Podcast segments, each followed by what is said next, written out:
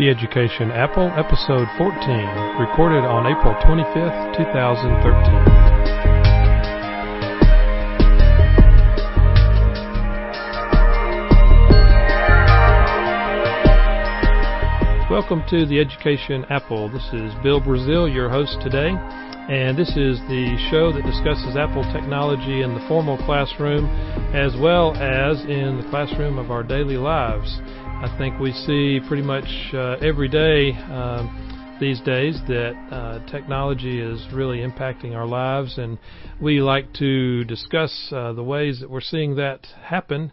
And that's what this show is all about. So um, we've got a number of uh, interesting topics to talk about tonight, I think, that you will find interesting and uh, hopefully helpful. So we'll get that started here in just a minute. But before we get to uh, that information, I'll uh, introduce our cast for the evening.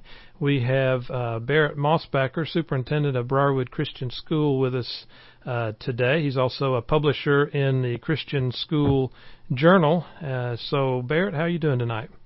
Bill, I'm doing great. Glad to be with you again tonight. Yeah, I'm glad you're you're feeling better. I know um, you've been under the weather the last few days, so it sounds like you're making a bit of a recovery there. Well, our our uh, listeners may have to be a little patient with my voice. It's a bit on the froggy side, but we should be fine for tonight anyway. Okay, good. Yeah, I've kind of been froggy myself a little bit, but I think we'll be able to to make it through tonight. So, um, in addition, we've got a, a new uh, guest tonight, John Sowash. Uh, he is a, a, Google certified trainer and teacher. Uh, he also um, has Sowash Ventures um, uh, LLC that he operates, and I think he refers uh, to himself uh, as the electric educator. Do I have that right, John? Yeah, that's my blog. Um, that uh, I write on regularly. Uh, it's a pleasure to be here, gentlemen. Thank you for the invitation. Yeah, absolutely. We're glad to uh, to add you in tonight, and hopefully uh, in the future as well, if you uh, think it's worth your while. So uh, I think this will be good to have a little bit of a, a Google twist to our discussions. And um, yeah, it's very kind of you Apple people to uh, invite a Googler like me. Yeah, know? yeah, I know we're we're probably breaking some rules here somewhere, but perhaps. That's well, okay. I, I think we're affirmative action podcasters, aren't we, Bill? yep, yep. You're right. You're right. We're we're nice guys here. So, uh, but yeah, I think it'll be uh, great to get your perspective on some uh, some of these issues. So, looking forward to that, and I'm going to give you. Um, uh, John a little bit of a more of an opportunity later on in our show to kind of give some background on yourself and what you're doing and uh, what you've been involved with lately. So uh, we'll get to that in a little while. But to kick us off, we'd like to talk about the uh, the technology news in the past week or two, and um, been a number of things happened uh, in the past week. Uh, the first item I've got on my list here is. Um, that uh, Apple released some earnings earlier this week, and um, it was kind of a, a mixed bag, I guess you could say. Um, they actually did a little bit better uh, on their um, uh, income side, I think, than some people had expected. Not a whole lot uh, better, but it was pretty close. Uh, but I think there's still a lot of concerns out there among the uh, the business community and the investment uh, community as far as what's uh, on the horizon for Apple. So um, we'll have to keep an eye on that. But they uh, they reported net income of 9.5 billion, which was uh, ten dollars and nine cents a share on revenue of uh, 43.6 billion. So um, that actually came in a little bit above what the anal- analyst had predicted. Um, so uh, that that was, I guess, good good news, but um, I think the uh, the bad news was um, you know they've they've uh, um, not doing quite as well on their their uh, gross margin. Uh, the the numbers are down a little bit there as far as the gross margin.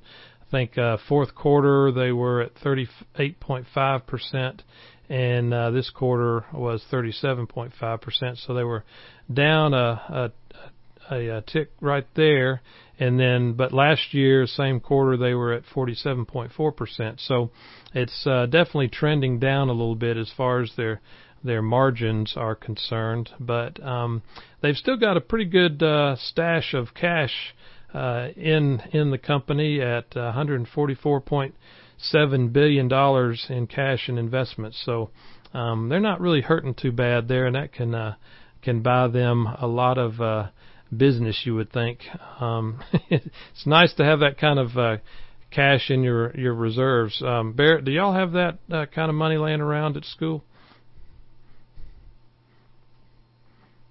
He's speechless.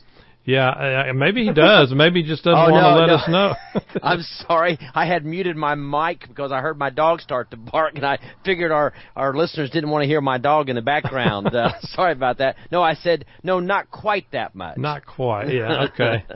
Yeah. I guess we would all wish we had something like that uh, to to fall back on, but they're in uh, in good uh, standing as far as that's concerned. So. um but uh, I did see uh, Google. I, I got a little piece of information here for you, John. That uh, la- Google, I think last week reported 16% uptick in their profit on a 22% rise in revenue. So um, they are they are definitely moving in the right direction and uh, going pretty strong there. And I think uh, another piece of information on the Google front is that they uh, now own 70% of the worldwide smartphone market as compared with 21% um, for iOS. So so the uh, Android is uh, doing well uh, on the worldwide scene there. Yeah, the the weird thing about that is that uh, if you were just to do a man on the street, uh, I I would guess that the majority of people would say that Apple hands down has uh, you know lion's share of the uh, smartphone market.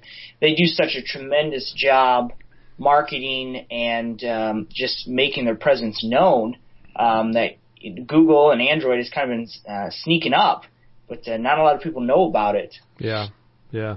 Well, another little piece of information I gleaned this week was uh, AT&T had released um, their um, uh, quarterly report, and I'm actually a an employee at AT&T as well, so I kind of follow them pretty closely. But uh, one little piece of information that they shared was that um, they had sold six million smartphones in the first quarter, um, and uh, between 75 and 80 percent of those were iPhones. So, you know, they are selling a ton of iPhones as compared to uh, anything else that uh, Sure. that they're selling there. So, um, you know, at least in the states, I think um, uh, the iPhone and, and Apple has a pretty good uh, grip on things, but worldwide, um, Android definitely has uh, uh, got the upper hand. I think. Yeah. Bill, I was in uh, Philippines uh, a few weeks ago working with some teachers there, and um, I was working with 106 of them. And uh, you know, I don't have exact numbers, but I would say that of those 100 plus teachers, uh, fewer than five of them had iPhones. Really. Most of them had smartphones.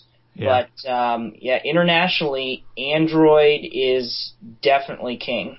Is that um, attributed to cost differences, or what's what do you think is the main thing driving that? Um, that's a good question. I, I don't know I could answer it for sure. Give some guesses. Um, you know, the iPhone was not available internationally um, initially, uh, and so some people may have gone different routes, and I don't think it's as easy to get. Uh, I think cost is also a factor. Um, I'm not exactly sure how all the other carriers, you know, what carriers um, support iPhone internationally. We worked a lot with a company called Smart, um, which I do think supports uh, the iPhone, but definitely uh, lot more Androids than iPhones. Right, right. Yeah, well, that's interesting. Um, but I think uh, Tim Cook did did reveal, uh, or at least try to throw some some carrots out uh, that you know they've got a lot of things in the works, and um, you know come fall time frame, and then on into next year, they are uh, planning on re- releasing um, a number of new uh, upgrades and new product categories. I think so. Um, you know, there's been a lot of speculation. We've talked about a few things here on this show as to what those might be. You know, with an iWatch or a, the iTV or um, uh, even some other things. So um, I think they are working diligently trying to uh, get some of those things ready. But it sounds like it's uh, going to be fall before we really uh, get a peek into what those are going to be. But um, he's I think just trying to um, let people know things are coming, which I think in this uh, age and, and time, uh, people are pretty impatient and they're ready to see the the next uh, latest and greatest thing as quick as possible. And I think that's part of what is uh, hurting Apple right now is that they haven't necessarily come out with a um, you know real uh, gee whiz uh, item uh, recently, and so people are are uh, anxious to see what the next thing is going to be there. I have to feel a little bit bad for Apple, and when I say little, I mean really, really little. I mean they do have 144 billion dollars, but you can definitely see the uh, Steve Jobs uh, shadow being cast over the company. The media is just eating Apple alive. Yeah. I mean, it's crazy. You know, they have huge profits, and still all the headlines are Apple, you know, makes money, but future shaky, you know, things of that nature. Because they don't they don't know if they can produce like they did when uh, Jobs was uh, was around. We'll right. see. Yep, I agree. I agree. That's a those are tough shoes to fill, and uh, I don't know that anybody could really fill those, but um, you know, hopefully uh, they'll get uh, they'll make some headway here pretty soon. And you know, a lot of things I think that are still in the pipeline. Steve Jobs' fingerprints were on, so um, you know that they should still come out with some uh, pretty interesting things here to uh, to offer up shortly. So we'll just have to be a little bit patient and uh, see what those are going to be. So anyway, um, let's move on to the next uh, item I saw in the news, and that was uh, Netflix and the. Uh, um, I don't know if y'all use Netflix very much, but they had. Uh, I think they've kind of reinvented themselves a little bit with the uh, online streaming and uh, some um, uh, custom programming that they've uh, created uh, for their offerings. They said uh, shares are up at Netflix, um, nearly 24%, and uh, they've added about 2 million streaming customers. So um, they're definitely moving in the right direction and have some people's attention. And um, I think, uh, let's see, in the first quarter they posted a net income of $3 million versus a uh, loss of five million a year ago. So they've definitely um, turned things around there as far as their their net income is concerned. Um, and uh, another interesting thing that they have done is um, the original programming, like I mentioned. Uh, they they put together a, a series called House of Cards. That's that was a is a Washington political drama, and they spent a pretty good chunk of money on it. Um, I think around a hundred million or so, but uh, it it was very well received, and they attribute a lot of their new uh, customers to to that uh, uh, that program. And another interesting thing about that was they actually um, released I don't know how many uh, episodes it was 13 or 16 something like that. They released all of those at uh, one time so you didn't have to wait you know from week to week to watch it or whatever. Um, you know, if you got into it you could watch the whole thing at, uh, on one weekend or you know over a, a short period of time. Um, so uh, you know they've they've figured out some things that are definitely uh, helping them out. And like I said I think that's uh, kind of uh, reinvented themselves because their DVD uh, mail business started to really take a hit not too long ago, and uh, but the the streaming piece of their uh, business is definitely uh, being uh, catching on with people, and uh, we've talked a little bit about that in the past as well, just how TV consumption and video consumption is is changing uh, from from what it has been, you know, just TV in the past to uh, people really utilizing, um, you know, video on demand and some of these streaming services to uh, uh, take in a lot of more of their um, uh, video and uh, TV watching. So, uh, just kind of interesting. Uh, business and something to keep an eye on because uh, it's definitely catching on and uh, uh, just a new way to to um, take in some programming. I didn't know if y'all had any comments on any of that or. Um, well, I use Netflix quite a bit, and I recall it wasn't that long ago when Netflix was getting a lot of bad press because of the way increased and some of those issues. Uh, but it sounds like they, even they may, even though they may not have handled the communication particularly well, it sounds like they made a very shrewd strategic decision. Right. Yeah, I don't know what the dates are on the uh, uh, the, the profits here, but it was uh, fall of 2011 when Netflix really screwed up and um, raised prices and tried to separate their DVD and uh, streaming services. Yeah. And lost hundreds of thousands of subscribers in like a period of a month. I mean, it was a fiasco. Um, so it's interesting, you know, it says they, uh, you know, they have more uh, subscribers. I'm wondering uh, if they're back up to where they were or if they've surpassed that. Um, they've certainly had a few bumps along the road, but yeah. overall, I like what they're doing in, you know, they're reinventing, you know, TV entertainment and they're understanding that the viewers today are not like the viewers of previous generations. And a lot of the networks, it's ridiculous um, that they they're trying to force old style of programming to those of us with much different viewing habits. I mean, I'll be honest with you, I do not, I don't even have uh, TV in my house, um, uh, traditional, either cable or uh, uh, just local. Um, all the media consumption that I have is through subscription-based services and I like to be able to watch, you know, three, four episodes at a time, and not have to, uh, you know, be on their schedule and watch commercials and all of that. So I, I like what they're doing. Yeah. So you're you're one of the new generation viewers then, and uh, yeah, I think more and more people are going to go go that route, and uh, it certainly makes it more convenient. Um, yeah, a really weird uh, thing that I've noticed about my own viewing habits. I actually prefer uh, TV shows over movies because I don't have time to watch a two hour, two and a half hour movie.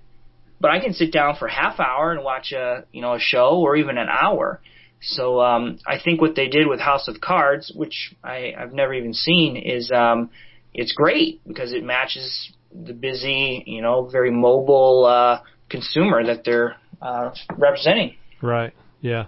Yeah. One of the first uh, programs that I kind of um, treated this way, I guess, was uh, 24. I don't know if y'all ever watched uh, that program, but you know the the concept of 24 was each each uh, episode was one hour of a day, and of course whatever was happening uh, the whole season was one day's worth of activity. Now they packed a lot of things into that one day, but um, I think I started watching that show maybe in the third or fourth season, and uh, after I got hooked, I realized, well, I need to go back and watch uh, the previous uh, seasons. And of course, they were already out and they were online, and I was able to to watch most of it in you know a weekend or a week or whatever and that really got me hooked on you know it's really nice to be able to watch more than just what the TV networks are dishing out you know a little bit at a time. If you get hooked on something it's kind of like just a long movie you know as you want to take it in all at one time or in a shorter period of time than over the course of you know four or five months. So um, I did that with 24, and then just realized, well, that's a nice way to do it if uh, you know the episodes are available. So. Yeah, if I could paint with broad strokes here, you know, Netflix is is really trying to shape the uh, video, movie, TV industry um, because the existing players don't want to change, and uh, I think there's a lot of similarities between that and the publishing industry, which is doing a horrible job, um, you know, transitioning into a digital uh, format. And so you see a lot of pop-ups, uh, new companies who are, are reinventing it simply because no one else will. Um, you know, Apple's doing that with the i uh, the iBook store, Kindle, Amazon. Um, so it's very interesting. I mean, it just it shows you that free market economics, uh, is going to force people to change or uh, they're going to be in trouble. So it'll yep. be interesting to see, you know, TV, movies, books, uh, music has already really gone through that uh, transition, I think. Mm-hmm. Yeah, yeah, it's and it still still is. There's still players jumping in. Um well, an ex- example would be is is Apple going to come out with uh, what people are calling currently iRadio or something, where you got a lot more streaming on the music. So, right, uh, yeah, yeah, we definitely got a lot of options there, and we're going to talk about one, uh, a little bit of a new one here in just a minute um, with Twitter. Uh, in fact, we'll jump on down to um, uh, well, no, we're going to wait on that one because that's in my my fun stuff category. We'll st- we're still on the the serious business here. In fact, the next uh, topic I had was um, about uh, the bombing in uh, Boston uh, this this uh, last week. It was, and um, I'm sure everyone uh, was really mesmerized by that and the, the coverage it got and um, you know what was going on there and of course a lot happened in a in a short week, I guess from Monday to Friday, uh, uh, you know, it went from the bombing to capturing the, the, the suspects and how all that played out was uh, amazing, really. I don't know if y'all had a chance to to watch much of that or, or um, you know, recognize what all was going on. But one of the things that I thought was real interesting was uh, just how the internet and um, uh, the different uh, services that are available on the internet were were influencing the investigation. Um, I saw uh, where you know one of the things that that um, the FBI did was release those uh, pictures and the video that they had, which is really kind of uh, unprecedented how they they had to do that.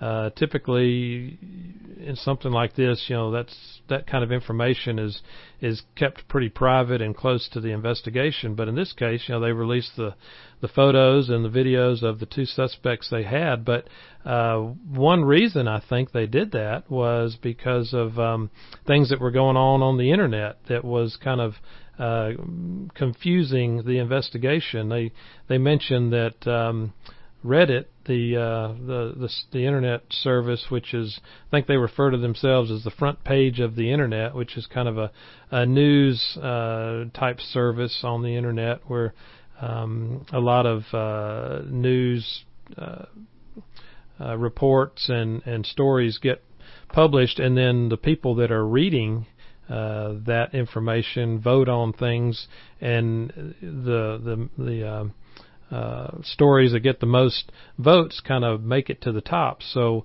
it's kind of a, a reader driven uh, service. So depending on what the uh, the consumers and the public uh, opinion is, that's what gets to be front page news. And so there was a lot of information out there, as well as um, I think the New York Post was was publishing a lot of information that was uh, I think just inaccurate and wrong wrong pictures of wrong people that were really not uh, part of the FBI's investigation. And when they came out with uh, the pictures, they basically said these are the uh, you know to be considered the only official pictures, and anything else that's floating around on the internet needs to be you know totally ignored because I think there was a lot of misinformation out there.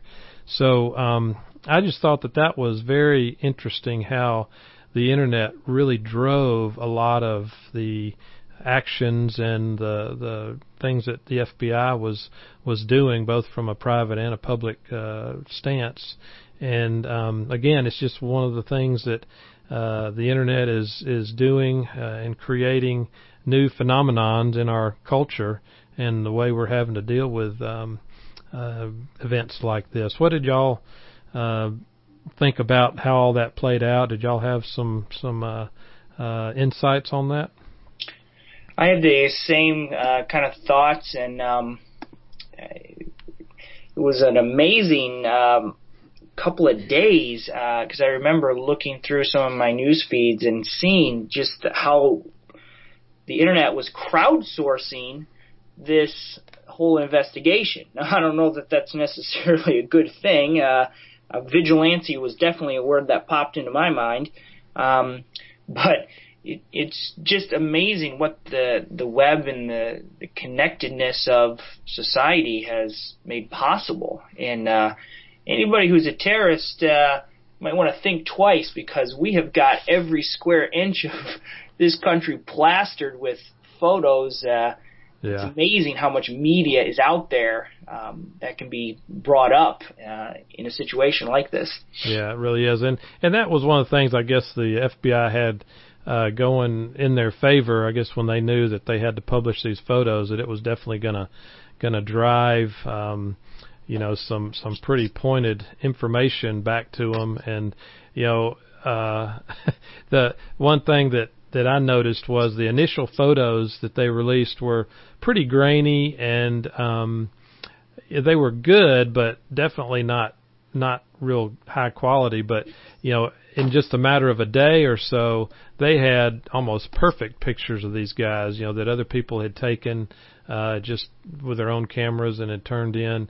And these guys definitely did not recognize the uh the impact of of uh, you know the people around them and and the the uh, cameras and everything else that were taking their photos. Because um, they did not do a very good job of disguising themselves, fortunately.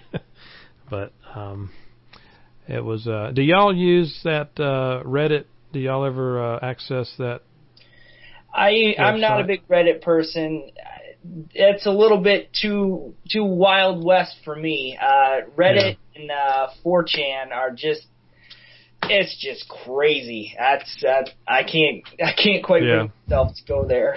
Yeah, I, I tend to agree with that. It's yeah, uh, I, I've looked at everything. it. Yeah, I've looked at it a couple times, and one I think their their whole web page design is kind of a mess, frankly. Uh, but I also am not sure I really trust. Uh, the quality of crowdsourcing ranking of stories. Uh, there's a lot of motives that go behind some of that, so I've not found it particularly useful myself either. Yeah. Well, and again, I think this was a, a good uh, case that they really did have a lot of misinformation out there. Uh, I did not see the pictures that were being posted and the suspects that they, you know, kind of got uh, moved to the top from the crowdsourcing, but uh, apparently it was very inaccurate. And in fact, the uh, the links that I did see, they basically took offline, and uh, as soon as the FBI, I guess, came out and said, uh, you know, totally ignore all that, uh, they they took it offline. So, uh, good a good example of being real careful with with what we take in and consume on the internet, and uh, definitely not believing everything that. Uh, we see, or even believing everything that the crowd believes to be true. Um, so that's uh, that's a good example of, of uh, needing to be careful around things and issues like that. So, um, and then the last uh, story that again just really indicates um, what the internet uh, can do in a bad way is just a couple of days ago, I think on Tuesday, uh, there was a, a Twitter hoax that um, uh, came across. Uh, somebody had hacked into the Associated Press Twitter account and posted a tweet that said, breaking two explosions in the White House and Barack Obama is injured. Uh, now, obviously, that was not the case, but uh, in just a short period of time, that had a pretty significant effect on um, a number of things. One being the Dow Jones Industrial Average, because it went. Uh, uh, took a nosedive as soon as uh, that tweet came out. Now you kind of wonder, well, well, why did that really happen? Uh, obviously, if somebody took a minute or two to investigate that and find out that it's really not true, then you know that should not have had any kind of an impact like that on uh, the Dow Jones. But you know what happens is there are you know, things happen so fast uh, in the stock exchange that there are a number of uh, programs out there set up to uh, watch the you know different internet feeds and and Twitter and that type of thing. They're looking for specific uh, words and specific phrases, and if those are flagged, they can kick off some automatic trading, and that's exactly what happened in this case. So um, it did not. Uh, happen for long, but I think just in the course of uh, a matter of minutes, you know the uh, the Dow went down about 100 and I don't know 140, 150 points, and uh, that was a pretty significant uh, uh, downturn. I think that that equated to about 200 billion uh, dollars in trades um, when that happened. So again, just how something false can have a major impact on uh, on uh, you know business and, and other uh, parts of our our uh, society. Um, and uh, you know we just got to be really careful. I think in Twitter uh, working on um, some additional security and some uh, some new approaches to their password protection and all that type of thing. Uh, and it this this is an indication of why they're doing that, why that's really necessary because um, hacking into some of these accounts that are are uh, high profile and and putting messages like this out can have a a huge impact and uh, something we've really got to be careful about. Yeah, I, I think Twitter's working on two-factor authentication, right. um, and I use it anywhere where it's made available. For example, Google, I use it for that, and some others. Uh, just as another layer of security, and I'm surprised a little bit that Twitter is as slow as it uh, as they have been to to release it. But it's certainly this is an illustration of why it's so badly needed. Mm-hmm.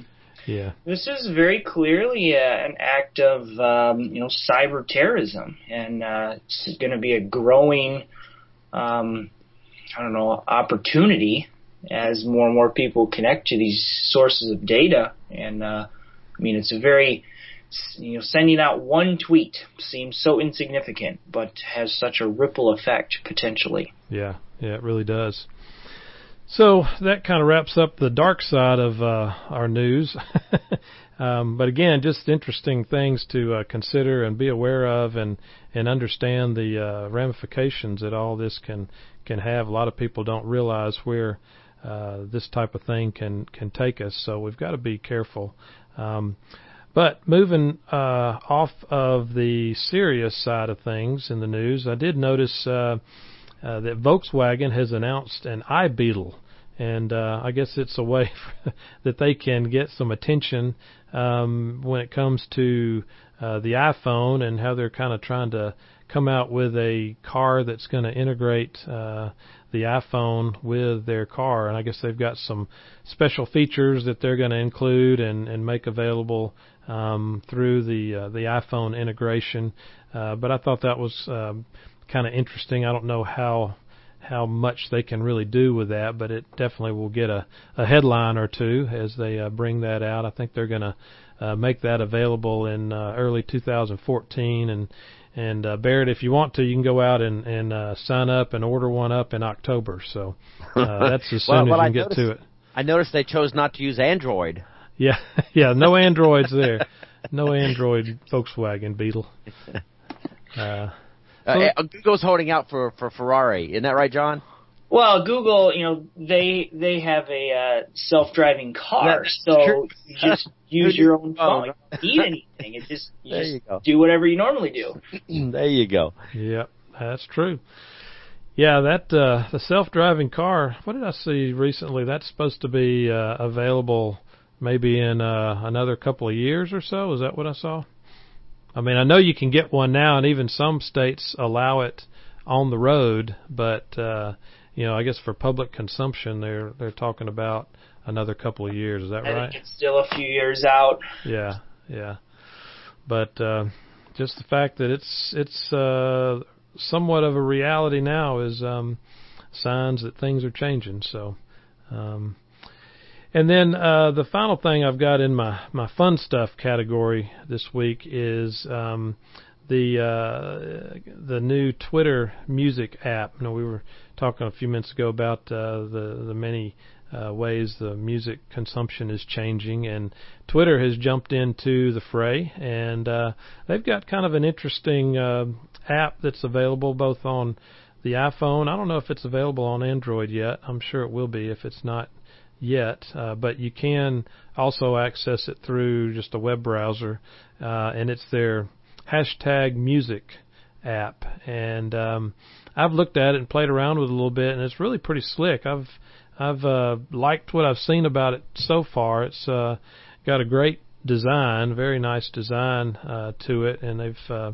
done a really good job with that. Um, I think by default, uh, what what it does is it presents a a screen with a number of tiles representing different uh, music tracks, and I thought it was uh, kind of neat how they uh, have made each screen, or of course you have to scroll through the screen to see all the tiles, but they've made it to where there's 140 titles that they will present on one screen. So that kind of matches up to their uh, secret number or their magic number of 140 characters for a tweet. So uh, they they took that little detail into consideration when they were designing this thing, and um, they uh, have have uh, by default, uh, if you want to listen to one of those music uh, tracks, you get the iTunes preview, so you don't get the whole song, but you get uh, you know the preview, a minute or so of of the song. But if you do have a Spotify or uh, Rdio account, you can link those up so that um, it recognizes that you are authorized to uh, listen to the whole uh, track, and once you get your uh, Spotify or Rdio account linked up, then you can listen to the whole whole song. So that's how they are handling um, uh, their complete track uh, uh, viewings or listenings, and then um, and that works real real easy, and um, it's it's not hard at all to link those up. And then uh, the the second piece of that is that uh, you know of course they want you to link up your Twitter account uh, with it. And when you do that, then it also gives you the ability, it, it enables a number of other features. But of course, one thing is you can tweet out what you're listening to, um, but then also are able to identify people that you follow as well as other artists uh, that you really like. And the application will use uh, those connections to kind of make uh, make selections for you. So um, you know that's one of the one of the ways that um, the music is presented for you to, to listen to. So um, that that all works really well and, and real nice. And um, then there are four different tabs. So you've basically got a screen or a tab that has the 140 uh, uh, titles on it, uh, and then um, of those four tabs, the first one is popular, or what you know is trending, the, the new, new music that people are listening to that's trending, and then the next tab is emerging, and they refer to that as hidden talent found in tweets. So they've got some way to look through all the tweets that they can and uh, identify uh, songs and music that is um, kind of hidden talent. And then the third category is suggested, which um, are artists that you might like, and I think that is based on who you follow. Uh, I believe what that is is if you are following uh, certain artists, it will use those artists and identify music that those artists like, and then suggest that to you as well. And then the final um, uh, page or uh, tab, if you will, is the now playing, and that's by uh, people that are tweeting, people that you know and you follow, uh, what they may be tweeting uh, about as far as the music they're listening to. So that's kind of how all that uh, fits together and works. And I've been playing around with it for a few days and uh, pretty impressed by how they've put it together and how well it works and how e- easy it is to use. The one thing that I don't think I, I've seen, and I, I don't think you can do with this program is if you like a particular artist, uh, listen to you know albums or complete uh, tracks of their music. I don't think there's a way to do that. I could be wrong, but I haven't seen that. It's not very obvious if you can do that with uh, with this particular app. But um, have either one of y'all uh, seen the app or played with it at all, or have any insights on that? just poking around with it right now. It's uh, visually very attractive. Um, I'm not a huge music uh, geek myself. Uh, I always rely on the recommendations of others to yeah, find yeah. new stuff. So right. Guess would probably be helpful for me.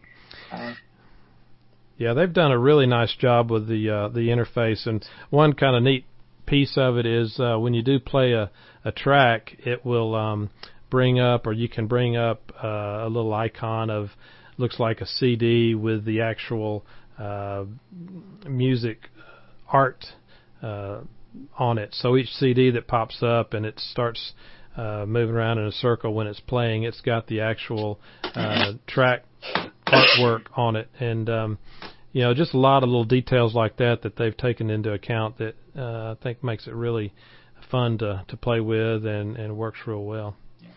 I think we're just uh, starting to see the uh, real usage of the data that people are adding to Twitter.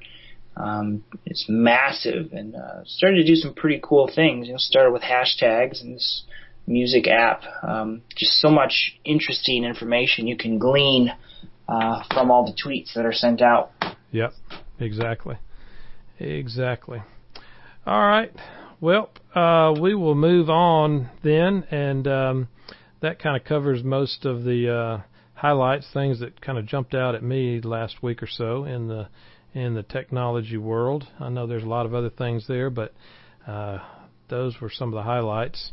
So um, we like to kind of kick it over to Barrett and uh, see what is going on with the uh, Learning Unleashed program and uh, things that they are working on at Briarwood School related to their one-to-one program and um, where it all stands. I know um, uh, it's a little bit of a lull right now as far as the actual um, program, but I know there are a lot of things going on behind the scenes, Barrett, and I think you've got an update or two for us.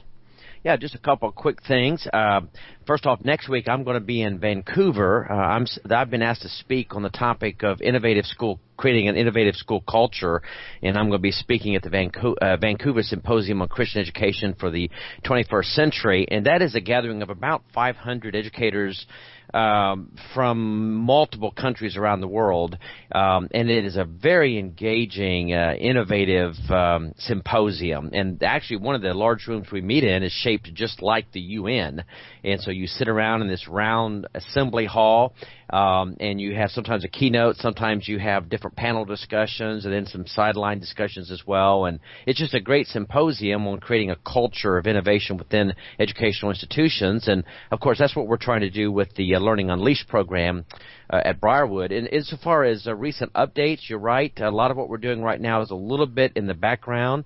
Uh, but one of the uh, most interesting things was that we've had a couple of trainings now for all of our staff on uh, iTunes U. And uh, that's, of course, connected with uh, Apple's iBook Author program and creating digital textbooks. And, of course, all of the huge amounts of uh, collegiate level and K 12 12, K-12 level course material that is available for free on iTunes U. And frankly, our teachers have responded more enthusiastically than I could have hoped or imagined. Uh, so much so that they're pushing us at this point to uh, deploy iPads more quickly than what we're planning on it because they're quite anxious to develop a lot of their own units using the digital textbook technology, uh, making those available on iTunes U, and then uh, sharing all that uh, information out to their students and parents and to others. So, in fact, Bill, uh, you're, you're going to do a training for us on, I think it's June the 4th on iBook Author, and right. we, we just made that available to our teachers, no expectation, no requirement or anything else. And we've had over 31 teachers volunteer to come in in the summer on their own time with no added incentive just to learn how to do this. And frankly, that's that's pretty unprecedented. And I think it uh, demonstrates the level of excitement and interest that a lot of our teachers are demonstrating. Um, so. So, so the pressure's on me to um, to uh, keep their attention since they're on their own time and it's in the summertime, right? Yeah, you're going to have to deliver there, Bill. Yeah, I'm afraid I am. All right, well, we're going to do our best. I've seen you teach before, and I've seen what you've done with iBook Author, and uh, you won't have any trouble. You'll do an outstanding job. But it really is gratifying because when we first introduced the notion of one-to-one computing about oh, a year and a half ago, uh, there was a mixed reaction. Some with great excitement, some with great fear and trepidation, some with passive resistance initially. Uh, I don't know that I encountered any overt uh, resistance that I'm aware of, but uh, it was a mixed bag. And I would say right now, the vast majority of our faculty and staff are, are quite enthusiastic. Still, still in pockets of stress and related uh, related to how to do certain things, uh, but really quite excited about it. And then uh, I'm just thrilled to have John with us tonight uh, on the podcast because John and I are working together on a, um, a Google conference here in Alabama uh, that uh, John is instrumental in helping us put together, and we're going to provide two days of uh, training with Google, uh, August the 5th and 6th, and we're going to have both private and public school educators on our campus and uh, being uh, uh, be conducting a lot of that training and really looking forward to it. So it's not just about Apple; it's about the best tools available uh, for this one-to-one program as we uh, roll it out to our students. Right. Yeah. Yeah, and that's all uh, going to be good stuff, I think. So uh, I, yeah, I'm glad that John's involved and we're getting some uh, Google input here because I know they've got a lot of good tools and a lot of uh, offerings that will definitely help out our our teachers and um, be an integral piece of of what we're trying to do here. So that'll be uh, that'll be exciting to see how all that comes together. All right. Well, um, just uh, kind of springboarding off of that, I was going to let John, since he's our our guest tonight, and um, don't have a lot of background on him yet. I was going to give him an opportunity to tell us a little bit about himself. Um, we do know that he's a, a Google evangelist, um, but I imagine there's a lot more to him than that. So, John, why don't you uh, fill us in on your background and some of the things you're involved in and doing right now? Sure. And uh, I think I think you already referred to a trip that you took to the Philippines recently, so maybe you've got a, uh, a story or two uh, that you can share with us from that as well. Yeah, I could share a few stories. I bet. um, yeah, my background is uh, as an educator. Um, I was classroom teacher for uh, four years uh, at the high school level. Taught uh, life sciences primarily. Biology was uh, my my main subject, and uh, taught at a Christian school um, uh, just outside of Detroit, Michigan.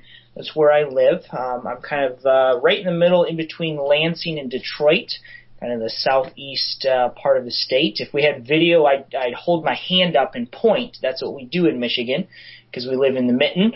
Um, and uh, I'm uh, married. Have three kids: a four-year-old, a three-year-old, and a one-year-old. So I have a very busy household. Um, after teaching, I was a school administrator for two years. Actually helped uh, start the online program for Southfield Christian School. I've um, been doing that for a couple years, and uh, actually have recently uh, made a pretty big transition into uh, um, being a full-time entrepreneur. Um, I'm now a uh, uh, freelance uh, consultant um, primarily in the, the realm of educational technology. So my passion is helping schools uh, and teachers um, find ways to in, uh, to use technology uh, effectively in ways that uh, increase student learning and achievement um, and collaboration. And so uh, I use a lot of Google products to do that, a lot of Apple products to do that, and uh, a lot of web web products um, in general. Uh, my wife and I also own a uh, retail store in our hometown called Bloom Baby and Kids, and uh, that's a, an exciting adventure as well. So we got a lot of a lot of things going on, but uh, love technology, love teaching others and helping others uh, learn more about technology. And uh, like you alluded to, Bill, um, uh, my travels and consulting takes me all around the country. And uh, most recently, I spent uh, 18 days in the Philippines uh, working with a group of 100 uh, teachers, um, just helping them learn how to incorporate technology into the classroom. And that was one of the most rewarding trainings I've ever done. Um, because this group was just hungry to learn, and uh, I take for granted that uh, in the U.S., you know, we're familiar even at a very superficial level with some basic tools like Google Docs uh, well, we introduced this group to Google Docs for the first time. I think of the hundred there, maybe five had even heard of it. So it was a, just a tremendous opportunity to show them some tools that can really help take their uh, teaching and instruction to the next level. And they were so excited about that. Um, just uh, couldn't ask for a more gracious um, an enthusiastic uh, group of participants. It was really a, a wonderful experience. Yeah, that sounds really interesting. How did you get uh, hooked up with this group in the Philippines? Have you been over there before?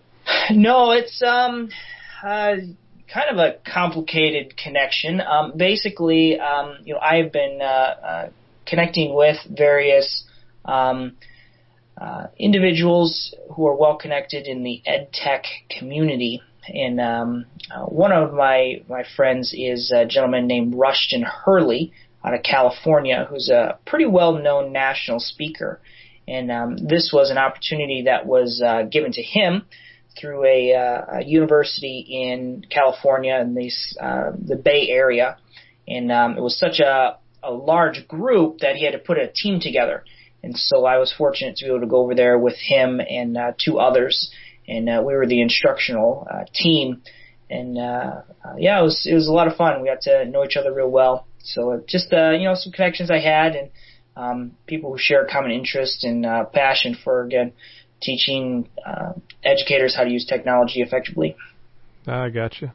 Well, good. Um, are you, now are you uh, still teaching, or have you have you uh, ended your teaching career uh, at the school and gone full time into uh, this new venture? Yeah, I'm full time uh, consultant now, so um, I am still teaching, I guess, but not in a traditional capacity. Um, my focus now is uh, training and teaching educators or adults on uh, effective use of technology. But no, I'm no longer in a, a traditional classroom. Okay. So is that uh, that going well? Is it uh, what you anticipated, or I'm sure you've had some surprises along the way, but Yeah, Uh, well, we're pretty early into it. Um, the the good thing is that there's something new every day. Yeah, Uh, bad news is that there's something new every day. so right. it can be tough to get into a routine. I mean, uh, in the month uh, month of May, I'm presenting to network uh, administrators, college professors, um, you know, traditional classroom teachers, the English department of a school. It's a wide variety of uh, Wow. people Wow. with different needs and uh, experiences. So it can be challenging. Yeah, I bet. Are you having to travel a good bit then? Um, you know, it depends. Uh, my trip to the Philippines was pretty uh, unusual. I do have another week long trip. Uh, it's pretty far um, at the end of May, uh, but the rest of uh, May I'll be within the state. I do a lot of driving, but it's all in Michigan. I got you. Hey, John, sp- speaking of Michigan, by the way, about 45 minutes ago or so, it was announced that Central Michigan's Eric Fisher was the number one NFL draft pick. How about that? Yeah, girl, So- fire up chips. That's where my They- parents graduated from. Oh, is that right? Well, Yeah. I didn't know if you knew that or not, but that was breaking news about 45 minutes ago. So, Barrett, here I thought you were focused on this podcast and you're watching the NFL draft live stream. no, I'm not. I'm actually monitoring Twitter. Yeah. So, He makes he makes me do all the work here, so he- that's right. gets to play. Absolutely. That's right. Right. Well, John, that's uh, that sounds really exciting. I know um, it's fun to uh, have your own business, and uh, with with the way things are changing so much in this particular field, you've got a lot. Uh, a lot of interesting things ahead of you, I think. So um, sounds like you're in a in a good position there, and um, hopefully you can stay on top of it. Sounds like you've got uh, a lot on your plate with your your three young kids and uh, another business. Does your wife run that other business, or how does that Um, work? We're uh, we're co-owners. I mean, we we uh, switch on and off, but uh, you're exactly right. It's a giant game of hot potato. Yeah, uh, yeah, depending on what you're doing at the time. I got you. All right. Well, excellent. Thank you for sharing that with us. Um, and uh, to to move on to keep things flowing here, uh, kind of getting into our last sections. Um, we like to share uh, kind of things that are new uh, as far as apps that we've uh, been trying out and think are worth recommending, as well as maybe uh, somebody on Twitter that we uh, are following that uh, we feel like has some real value. So uh, I'm going to let uh, let Barrett uh, start off with. Well, I, I, shouldn't let him start off because I see he's already uh, hijacked my my uh, app that I was going to recommend this week, but I've got another one, so I'll let you go ahead, Barrett. Go. Oh, go did, on. did did I pick one that you'd already had listed? Oh, yeah, I see it. Yeah, yeah. I'll leave it for you. No, I'll no, leave it for you. no. I actually got. I've actually got two today, so you can use that one. I, I'll well, I've go got ahead. two. I've got two as well, but I'll go ahead All and take it. Uh. I am not. I have not been for a long time a Yahoo fan. I have found their products to be deficient, et cetera. But they just released a new product that I think is fantastic. It's become my default to weather app. It's beautifully designed. In fact, I think it's one of the, I haven't found one even close to it as far as the quality of the app and the design, and that's the Yahoo Weather app. Um, it's uh, in fact, John, you, you'll appreciate this. I posted a picture of my iPhone of the of the weather app on my iPhone on uh, my Facebook, and uh, uh, I, one of my cousins is a PhD in laser physics and in um, uh, in Ohio, and uh, he was in Switzerland at a conference. And I posted this, and he he emailed me back, not recognizing what it was, and said, "Is that from Google Glass?" And uh, and I and I said yes. Uh, I I, to, I wrote him back and said yes. I'm one of the few people in the entire universe that now has Google Glass. And I said I'm able to check my weather. Isn't it beautiful? so anyway, it is a um, a fantastic app. I would highly recommend it if you want to check the weather. It's just beautifully designed, a pleasure to use. Another one that's is really interesting for those of you of our listeners out there who use Evernote. There's a new app called Bubble Browser for Evernote and essentially it's like an ever it's like an uh, infographic uh, using bubbles or like a word cloud type of uh, uh, application for your Evernote notes and tags. And not only does it display them based upon the frequency and that kind of thing, but you can actually select them based on their tags, their notebooks, etc. And so it gives you a visual representation of the context of your of all of your notes, and you can also do your searches within the app. So it's really it's really quite an amazing application.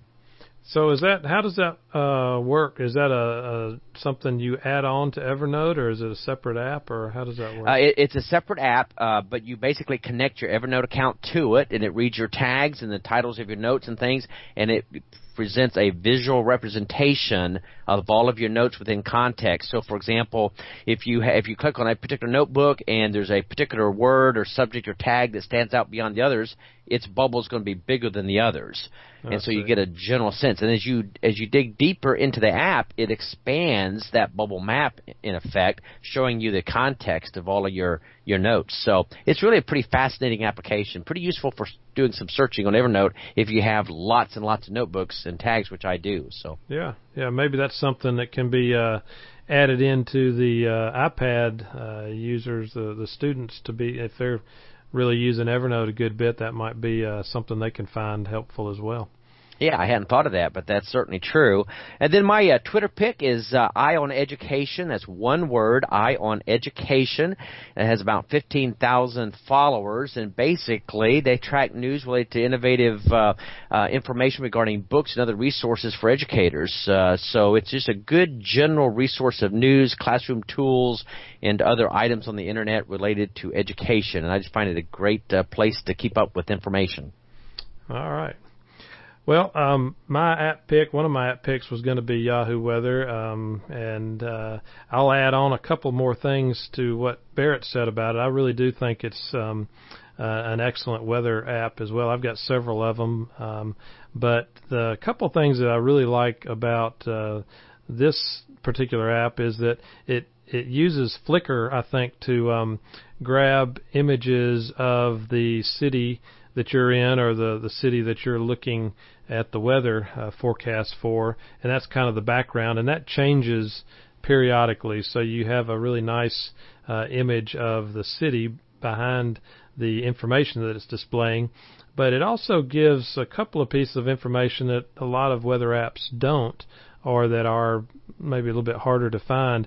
And one is the um, uh, wind indicator, how fast the wind, you know, the speed of the uh, the wind and the direction and that type of thing, which to me I like because uh, when I go out running in the morning, if there's a 10 mile an hour breeze blowing from the north, it's a lot colder than you would expect uh, it to be in in uh, April time. So um, a little bit of information like that is pretty helpful.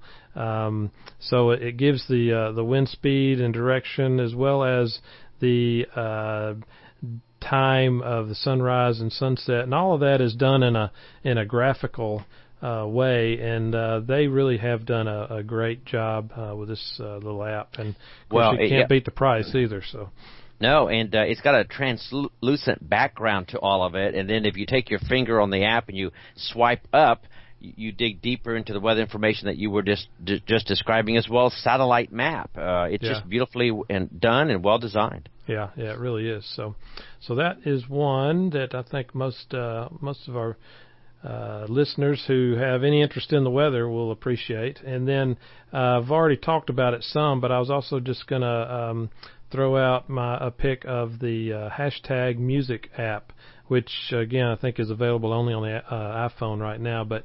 Um, that is a, a really neat and very well done application that if uh, you like uh, are into music at all, I think you would find interesting to play with anyway, and uh, maybe very useful depending on how you like to listen to your music. So uh, check that out. And to go along with that, uh, my Twitter picks are a couple of uh, musicians that I follow, and like I was saying earlier, if you have some musicians that you follow in Twitter, uh, the music app will pick up on that, and um, I think what it does is it it checks the uh, music that those artists are following and uh, highlight of other musicians as well, and they will it'll make uh, that available to you as uh, selections that you might like to listen to. So if you pick a couple of uh, artists that you like um, uh, in Twitter, then that will show up in your music app. So those are, are related. So I had uh, picked out Chris Tomlin uh, and Toby Mac. Those are a couple of uh, Christian contemporary music artists that I think are really really good and. Uh, uh, I like to listen to a lot of their music, and uh, that just kind of helps to fill out some of the selections in the the music app. So uh, that's what uh, I was going to offer up today, and hopefully um, y'all might find that of interest. Uh, so, John, what do you have along those lines for us tonight? Yeah, I'd love to uh, share a little bit about uh, an app that I've uh, used in the classroom. I just used it this year, actually. It's called Ask Three, Then Me. So it's Ask the number three, then Me, and um, it's a it's an app created by a, a local company um, just down the road from me, uh, TechSmith. They are the makers of Camtasia Studio, Snagit. Uh, they make the Screen Chomp app, bunch of, uh, of apps. But Ask Three is that Ask Three Then Me is a, an interesting combination of two concepts. Um, you've got a whole genre of um, recording apps that record what you see on your screen. So like Educreations, uh, Screen Chomp, uh, there's lots of them. So you can write on the screen and record it for playback um, later on. And then you have a concept of a discussion board where you have a, a post and then people respond to that post. Well, Ask 3 Then Me combines those two ideas. And it's designed to be used by a classroom teacher. So the teacher goes and creates a video of a lesson. So they can add images and annotate those images and it records audio as well. And then they save that recording and send it out to their class and students can watch it and respond to that video, uh, kind of like a discussion board. And they can actually um, uh, pinpoint a specific part in the video and attach a comment to that specific part. So if you're a math teacher and you're explaining how to do a math problem and a student gets to a point that they don't understand, they can actually leave a comment right at that point that says, hey, I don't get this step, how you did that. They can add their own annotations to the video, voice recording, or leave a text recording as well. So it's a really interesting app. Um, it's it's very new. Um, I don't believe it's out for Android right now. Uh, it's kind of in beta um, mode right now, so it's uh, just available for iOS and uh, has really been used primarily on the iPad. That's where it uh, it works um, very very well. So check that one out. It's free and um, is really neat. It's pretty simple to use. And then for my Twitter pick, um, I'd love to invite people to um, collaborate and to uh, to begin uh, working with the educators that I worked with in the Philippines. And uh, we taught them how to use Twitter, and they all created their Twitter accounts. And some of them have been very, very active. And you can connect with all of the Filipino educators uh, that I worked with uh, this month by using the hashtag KCI Pang. So that's K C I P A N G. And um, I just sent a, a, message out to them saying that I was on the uh, podcast this evening. So if uh, you mention that you heard about them on the uh, Education Apple podcast, they'll know what uh, you're talking about. They're a great group and um, young and very, very eager. So uh, I hope you enjoy collaborating with them. All right, that sounds sounds really good. Um, I'll have to check out that Ask Three Then Me. Now, is that something that you said? Um, you you take a video. Does the application itself uh, provide the, the resources to do the video, and then you post that? Is that how that works? Yeah, you you actually currently cannot upload existing video. Um, you can pull images in from your camera roll, and then you uh, turn on your recording, and it will record your voice and whatever annotations you want to make on the screen, and then uh, it will push those out to the cloud and then your students, you set up a classroom. Um, as soon as you post a video, they're notified uh, in the app that there's new video for them to watch, and they can uh, do so, hear your voice, see your annotations, and then add their own comments. I see. Very interesting concept. Um, all right. Good deal. All right. Well, we are. Um, it's time to wrap up for tonight, I think. So, um, what we like to to close with is just where you can follow us and uh, uh, catch up with us on the internet. So um, for me, uh, you can find me on Twitter at Bill Brazeal. That's B I L L B R A Z E L. And on the web, uh, website is billbrazeal.com. So uh, you can find uh, the show notes for um, tonight's episode as well as previous episodes at billbrazeal.com. And um, uh, you can uh, check us out there if you want to get any details uh, about our show as well. So that's where you can find me. Barrett, what about you? Where where can we find uh, you on the internet?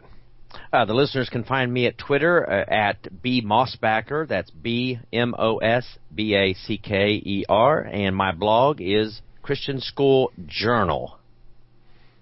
All right, and John, where where can we find you?